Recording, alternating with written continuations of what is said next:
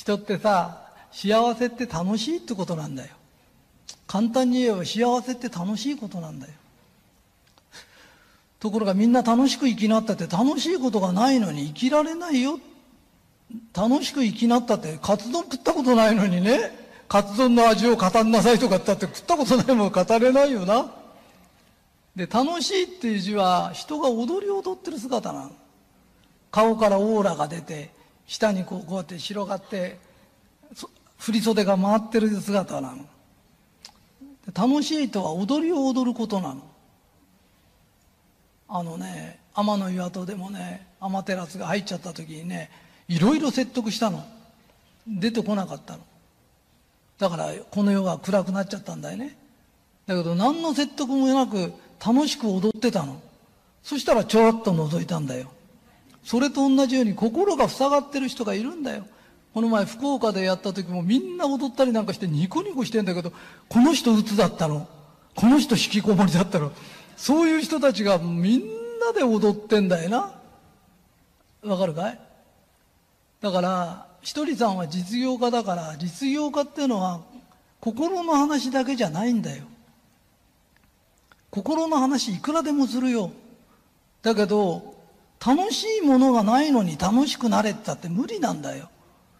だからこうやって余興の大会やったりね、いろんなことをやると、月に1回やる公会堂でやると1000円ぐらいでできるんだよ。みっちゃん先生の向井ちゃんってところで福岡で今度10個出し物が出るって言うんだよ。一つのお店からだよ。10個出るんだよ。すごいでしょ？そうねいつも練習で集まってるんだよにぎわって楽しそうなとこにはお客さんは来るようになってるの。で、うちのものはね、気に入る人はちゃんと気に入るような商品なんだよ。で、余興をやってると、その余興を友達が見に来るんだよ。で、楽しきゃ仲間に入るんだよ。で、自然の形で増えるの。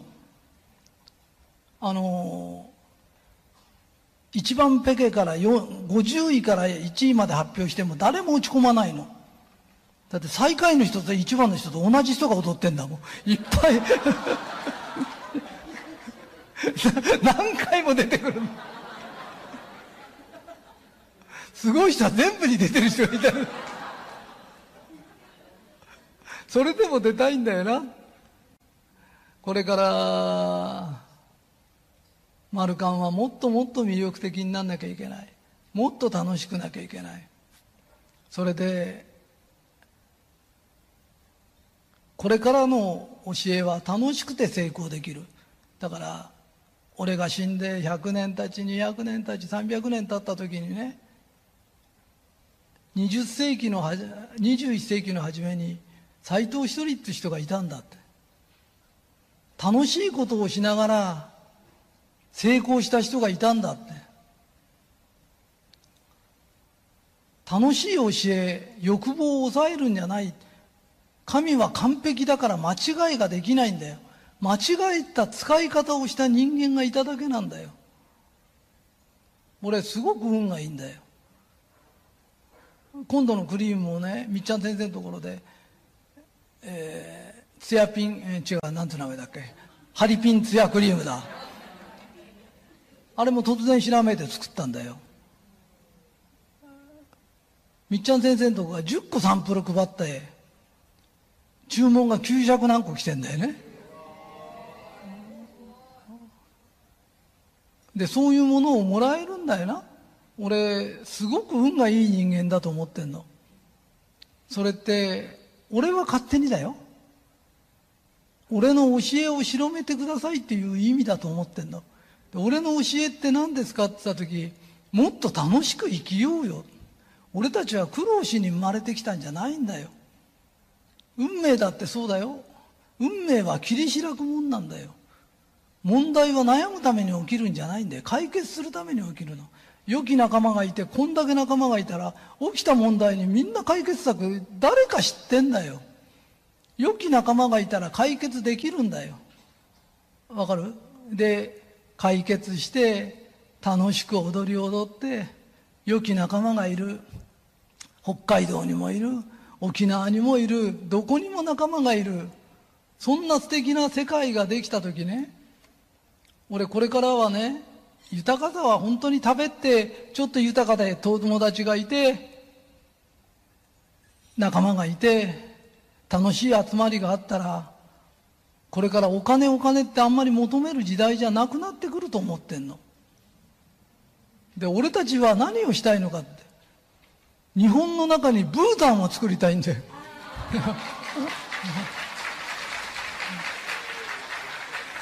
だってこんな気候が良くてねこんな豊かな国がブータンに負けてんの悔しいよな 私たちの方が幸せですとか言われたら悔しいよな俺たちは日本で幸せになれるんだでそういう楽しくなろうよってこれは別にひとりさんの教えじゃないんだよ神様はここをご招待のようにして俺たちを連れてきてくれたとこなのだからここでみんなで幸せになろうよ。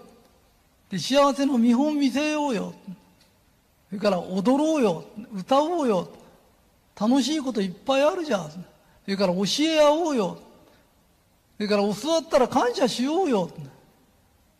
わかるかい？たったこれだけのことで人は幸せになれるんだよね。今までみたくね、欲望を抑えて、壁に向かって3年修行してとかそういうんじゃないの。いや、したい人はしていいんだよ。あれはあれで立派だから。文句言ってんじゃないんだよ。うちに集まってくる人は違う人だから。俺たちはもっと違うハンドバッグ欲しい。じゃあ次のハンドバッグ買おうとかな。男だったら女の人にいっぱいモテたいとか。心の中で燃えてる欲望ってのはあるんだよ。わかるかい？男はいろんな人にモテたいんだよ。10人より100人にモテたいんだよ。100人より1000人にモテたいんだよ。だから千人から好かれる人間になろうよ。それから女の人もハンドバッグでもね、あのデパートごと欲しいんですよ。一個手に入れたらまた手に入れようよ。わかる？また手に入れたらもう一個手に入れよう。そのために働こうよ。誰も困んない。ハンドバッグ屋なんか特に困らない。買ってくれた。もう、ものすごく喜ぶんだよな。それを変えない自分より変える自分に変えていこうよ。わかるかい？じゃあおまけにもう一個だけ話すな。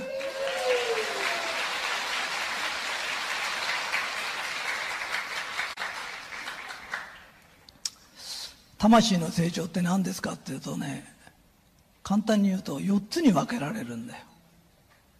これだけ覚えておいてよ。いいかい自分は肯定する。自分も神だし自分を肯定してあなたも神だよね。要するに同じ人間でもいい。神様って言葉は嫌いな人もいるからな。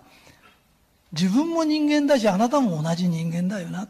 だからあなたのことも尊重するお互いが尊重し合える人ともう一つは自分は尊重するけど相手を尊重できない人がいるんだよ。それと反対に、相手は尊重するけど、自分を卑下しちゃう人がいるんだよ。でもっとひどいのは相手も認めないし自分も認めない。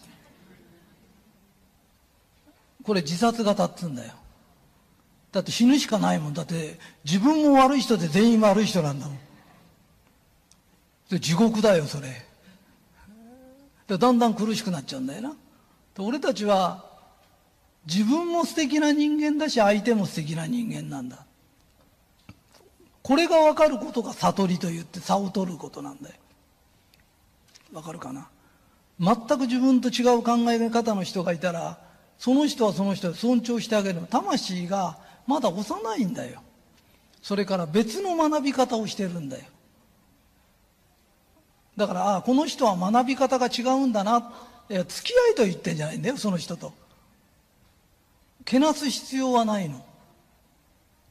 で、お互いが尊重できる。要するに、自分も素敵だけどあなたも素敵だよねって言えたら、人は幸せ、相当魂が成長してるの。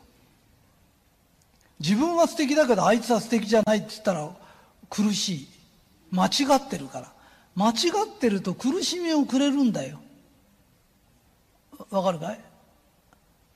あの、純ちゃんが金持ってキャバで使ってえばってた時、人が見てて幸せそうに見えるんだよ。ところが絶対心の中は苦しいんだよ。間違ったことしてると苦しいようにできてんだよ。作られてんの。だからだんだんだんだんそういうのをやめるようになってくるの。あのね、苦しんでてもやめないのは苦しみが足りないからな。もっと苦しくなれば振り子と同じで振り切ったら必ず戻るの。この苦しみを救ってほしいんです。じゃあこれやんな、あれやんなって教えても絶対やんない奴いるの。直したいんじゃないの。もうちょっと生きたいの。もうちょっと生かしてあげりゃいいの。わかるかい？俺たちは何するんですかって言った時、自分も素敵な人間だよな。いいかい？私はすごいって言ってるとすると、あるし私がすごいって分かると、人もすごいんだ。たったこれだけなの。仕事うまくいくと途中でダメになっちゃう人。それから女ができると途中でダメになっちゃう人。みんな途中でダメになっちゃう人。途中でダメになるという脳にインプットされてるの。わかるかな？脳の中に脚本があるんだよ。それを変えちゃえばいいんだよ。最近恵美子さんが引き寄せの法則というのを書いたんだよ。でもその通りやっても全然引き寄せられない人が山ほどいるんだよ。じゃああの本は嘘かってそうじゃないんだよ。人は思い込みなんだよ。その思い込みがこんなでかいんだよ。わかるかい？あんた先生、この成績じゃダメだよとか、もっと頑張んなよとか、要するに親からダメをうんと出されてんだよ。だから自分の脳の中にはダメだがこんなに入ってんだよ。それを、肯定論をこのぐらい言ったぐらいでなんとかなるものじゃないんだよ。本当は、あんたがダメだっていうのも思い込みなんだよ。神はダメな人間を作らないんだよ。俺たちは価値があるんだよ。価値のある人間は、何もしなくても価値があるんだよ。ところが、価値を証明するために何かしようとするんだよ。いいかい価値を証明するために何かするってことは価値がないと思ってるんだよ。思ったことを引き寄せるんだよ。だから自分は何も引き寄せられないじゃなくて、うまくいかないということを引き寄せてるんだよ。言ってることわかるかい？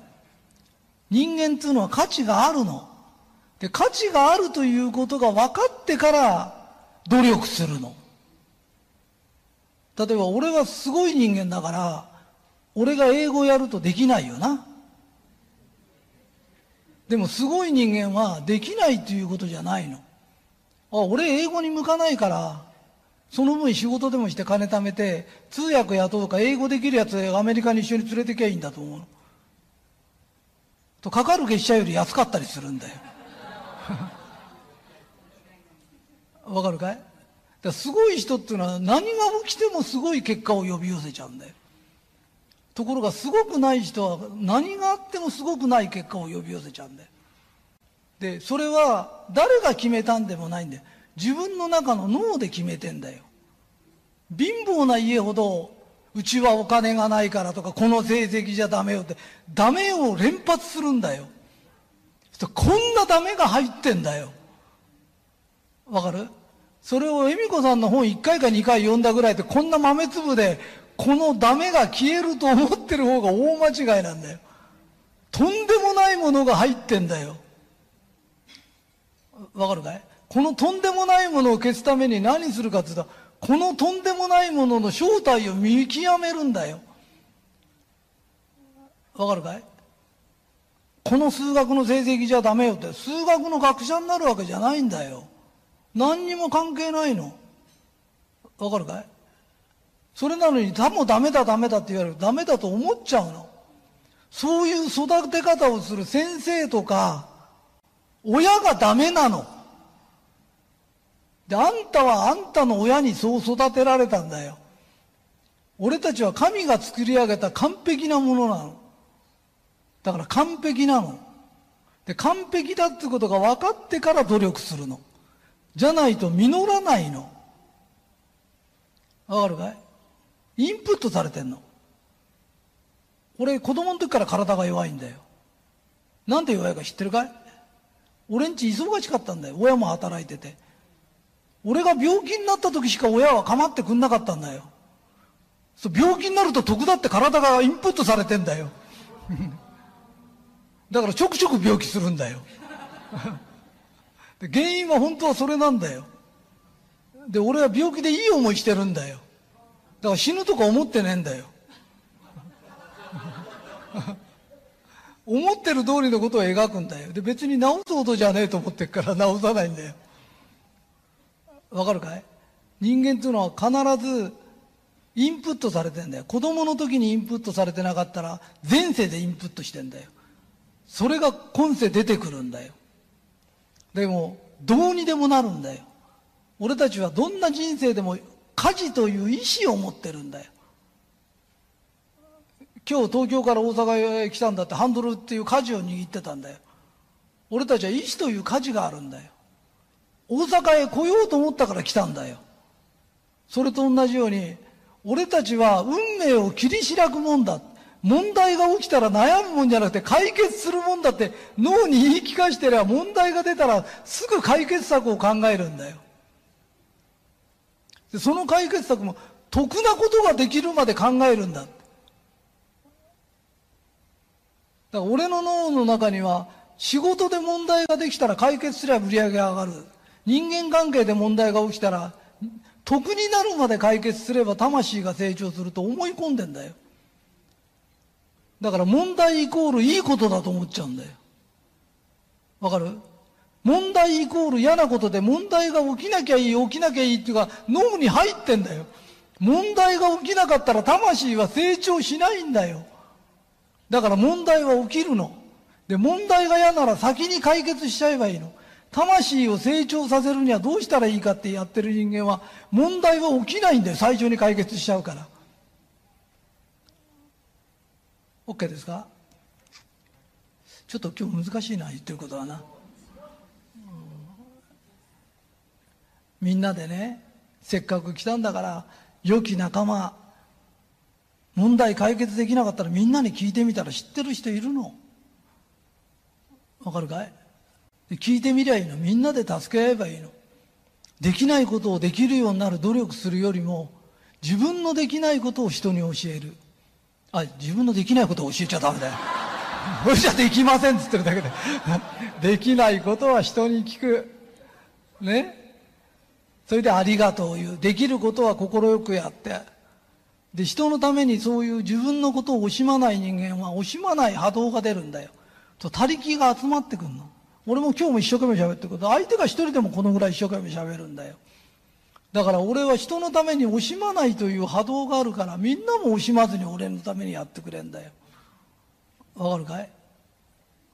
魂の時代とは助け合いの時代。できないことを俺これできませんって正直に言えること。でできないっつってもしバカにする奴がいたらそいつは自分から嫌な奴ですっつってんだよ。付き合わなきゃいいの。わかるかい？お前そんなこともできないのかってって傷つけられたら傷つけられっぱなしじゃダメだよ。嫌な性格だねって。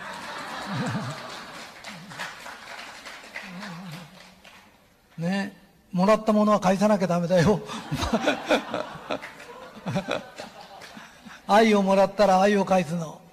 嫌味をもらったら嫌味を返すんだよ。そのことで人はだんだんだんだん嫌味を言わなくなるの。もらいっぱなしはダメなんだよ。必ず返す。それで魂が成長する時代なの。今日は楽しかったです。どうもありがとう。